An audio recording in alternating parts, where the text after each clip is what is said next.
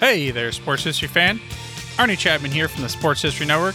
Now, before you jump into this episode, I wanted to share with you an exciting giveaway we have going on with Home Field Apparel. We have a digital $50 gift card to homefieldapparel.com for one lucky fan of the Sports History Network.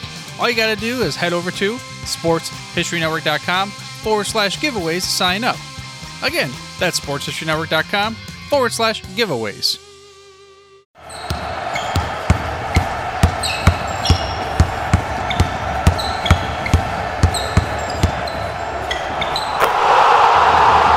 This is Basketball History 101 with Rick Loiza.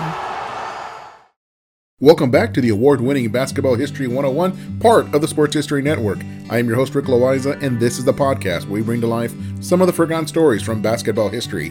We are bringing old school basketball to a new school audience. And today we bring you a story of humility. This is a story of a life lesson learned. If any of us ever get to a point in our life where we think we know it all, we probably do not. This is a story about always being open to learning something new. This is the story of John Wooden's lost penny. It was all part of an annual pep talk that he used to give right before the first game of each season while he was at UCLA. You might call it a ritual, you might call it corny, you might even call it unnecessary, but it is hard to argue with the man that many consider the greatest basketball coach of all time. At the very least, he is considered the greatest college basketball coach of all time. John Wooden won 10 national championships while he was at UCLA. That is why they call him the Wizard of Westwood, the section of Los Angeles where UCLA is located. When it comes to men's basketball, the next closest is Mike Krzyzewski from Duke University with five national championships, only half as many. I know that when it comes to women's college basketball, Geno Auriemma from the University of Connecticut has 11 national championships, and the late great Pat Summitt from the University of Tennessee has 8. All four of these coaches are absolutely phenomenal. Now, of those 10 championships that John Wooden won, 7 of them were in a row, and all 10 of them came within a 12 year run of absolute domination. But he was not just an incredible coach, he was also an incredible player in his own right. For a very long time, he was the only person to be inducted into the Basketball Hall of Fame twice once as a player and then again as a coach. In that category, he was eventually joined by Lenny Wilkens, Tom Heinsohn, Bill Sharman, and Bill Russell. And Wooden was not just considered a great coach, he was considered an incredible teacher. His lessons went far beyond the basketball court. He saw his mission as developing men for the future. For him, basketball was simply the means for developing future leaders. He had some of the greatest players in basketball play for him. This is just a short list of the top players that played for Wooden at UCLA. Kareem Abdul-Jabbar, then known as Lew Alcindor, Bill Walton, Gail Goodrich, Walt Hazzard, Jamal Wilkes, Sidney Wicks, and Marques Johnson. It was an incredible run of talent that he had come through his program. Now, here is the ritual that I was talking about at the beginning of the episode.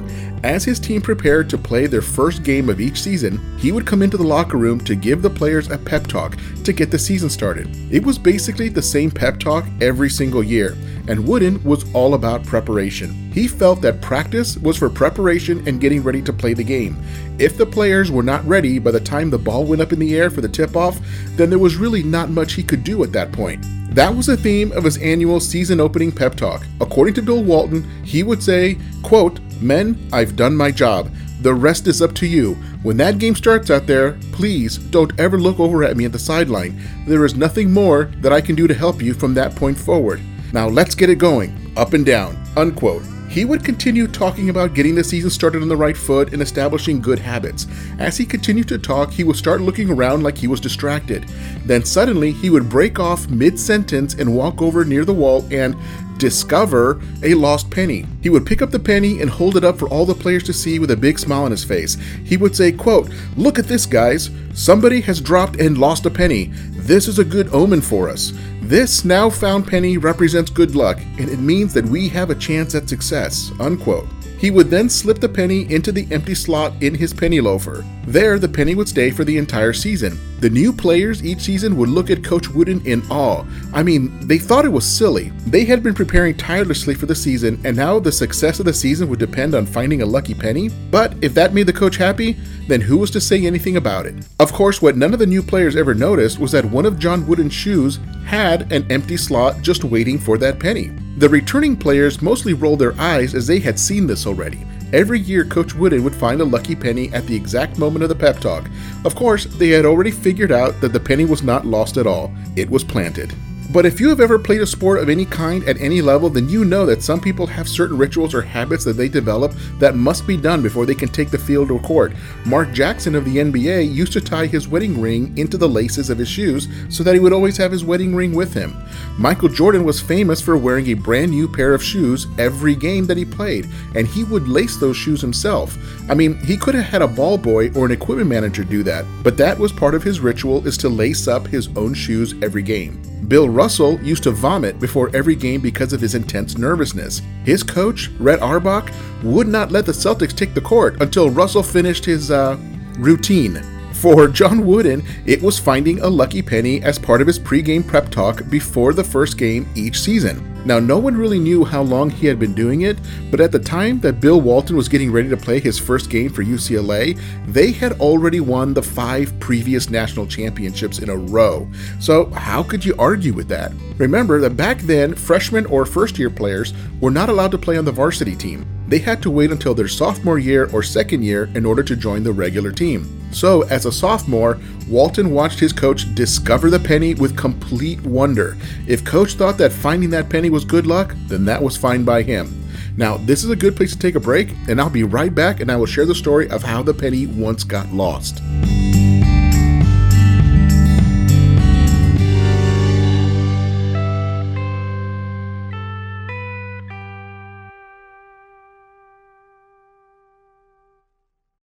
This podcast is part of the Sports History Network, your headquarters for the yesteryear of your favorite sport. You can learn more at sportshistorynetwork.com. Welcome back to the show, and let us continue with the story of John Wooden's lost penny. As I mentioned before the break, John Wooden had a ritual before the first game of each season. During the pep talk for the first game, he would discover a lucky penny. I also mentioned Bill Walton briefly. He is the Hall of Fame center who had extremely bad luck with injuries that limited his professional career to only four and a half seasons worth of games over a 14 year career. He missed almost two thirds of his career due to injury, but when he was healthy, he was as good as anyone you've ever seen. He was just short of 7 feet tall and could jump like he was on a trampoline. He blocked shots, grabbed nearly every rebound, and could get the outlet pass going for a fast break like few people ever could. By the way, if you want to hear a fuller profile on Bill Walton, go back and check out episode 12.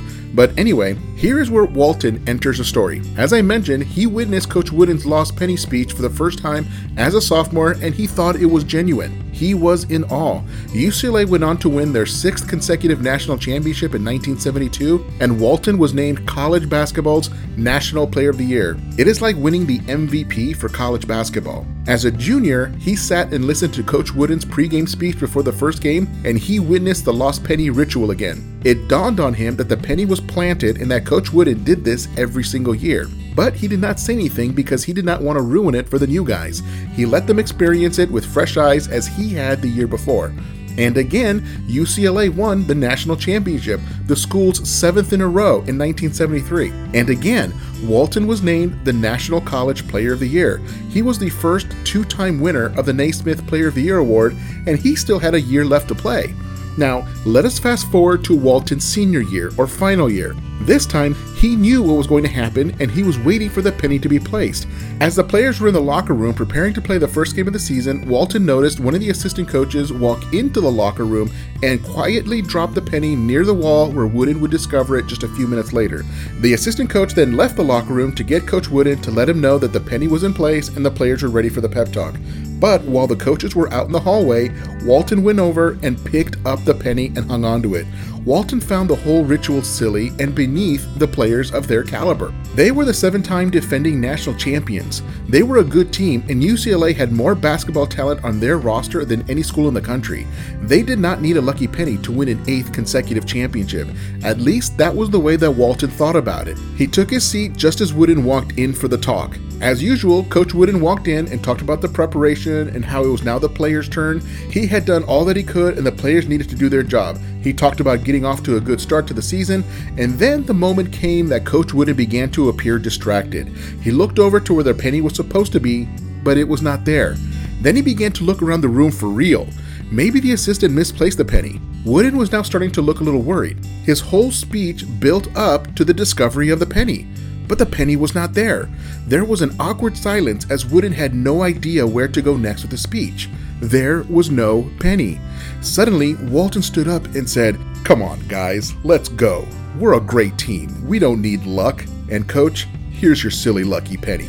And he handed Wooden the penny, and the players took the floor and won the game easily. Walton won his third straight National Player of the Year award, but UCLA failed to win the national championship. They struggled with little things all year. Their offense was not as efficient as it had been in the past. They were on a record 88 game winning streak when they lost by one point to Notre Dame on January 19, 1974. It was the first loss for UCLA in nearly three years. For Walton himself, it was his first loss of his college career. He had been perfect at UCLA up to that point. It was also his first loss since he was a 15 year old high school player. He had not lost a game in nearly five years. It got worse from there. They lost two more regular season games, but still made it to the NCAA tournament. In the tournament, they defeated the University of Dayton and the University of San Francisco to clinch a spot in the Final Four. Now, by coincidence, the Final Four was played in Greensboro, North Carolina, the home of North Carolina State University, and UCLA's opponent in the national semifinal North Carolina State University. They had beaten North Carolina State earlier in the season on a neutral court in St. Louis, Missouri, but now they are playing for a shot at a championship on the other team's home floor.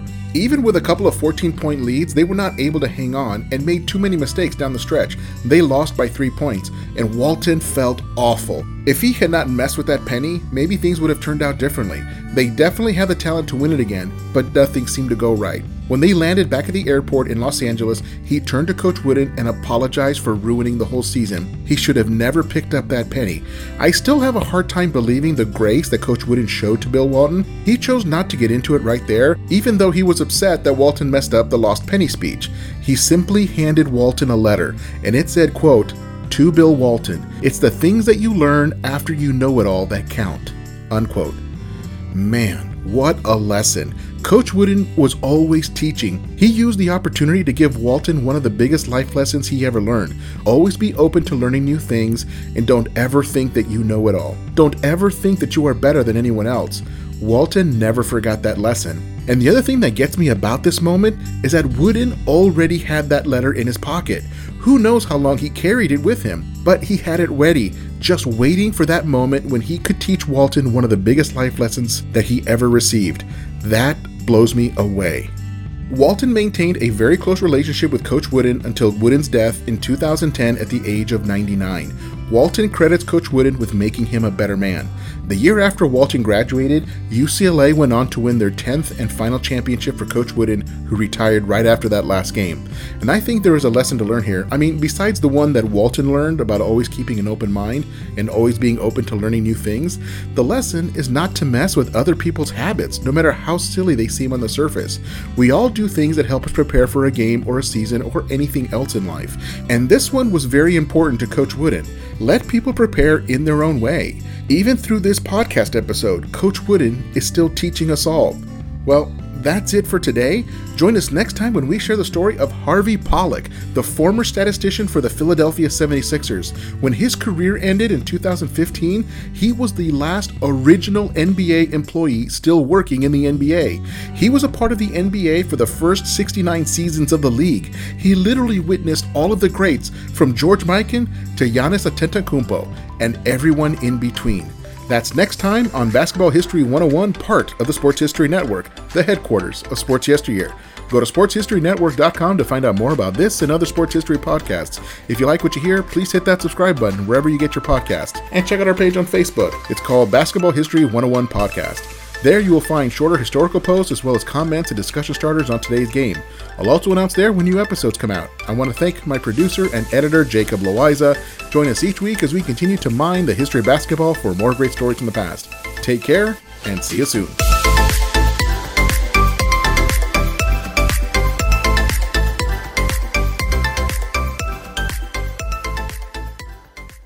Hey there, sports history fan. This is Arnie Chapman, aka the Football History Dude, and I wanted to thank you for stopping by to listen to another episode here on the Sports History Network. Our podcasters are passionate about uncovering and sharing sports stories from yesteryear. And if you didn't know it already, we have over 30 shows across the network covering all sorts of sports history topics.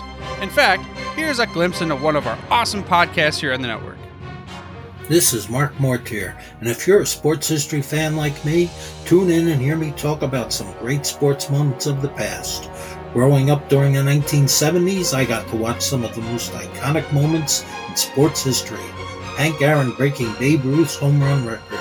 Willis Reed limping out of the locker room in Game 7 of the NBA Finals at Madison Square Garden as the fans erupted with a thunderous ovation. The 1980 Miracle on Ice as Team USA defeated the powerful Soviet Union in the Olympics. Listen every Tuesday on Yesterday's Sports. How about that? I bet you're super hyped to go listen to that new podcast, right? Well, to learn about this show and all the other podcasts on the network, head over to sportshistorynetwork.com forward slash podcast. Again, that's sportshistorynetwork.com forward slash podcast. Head over there today to find your next favorite sports history podcast.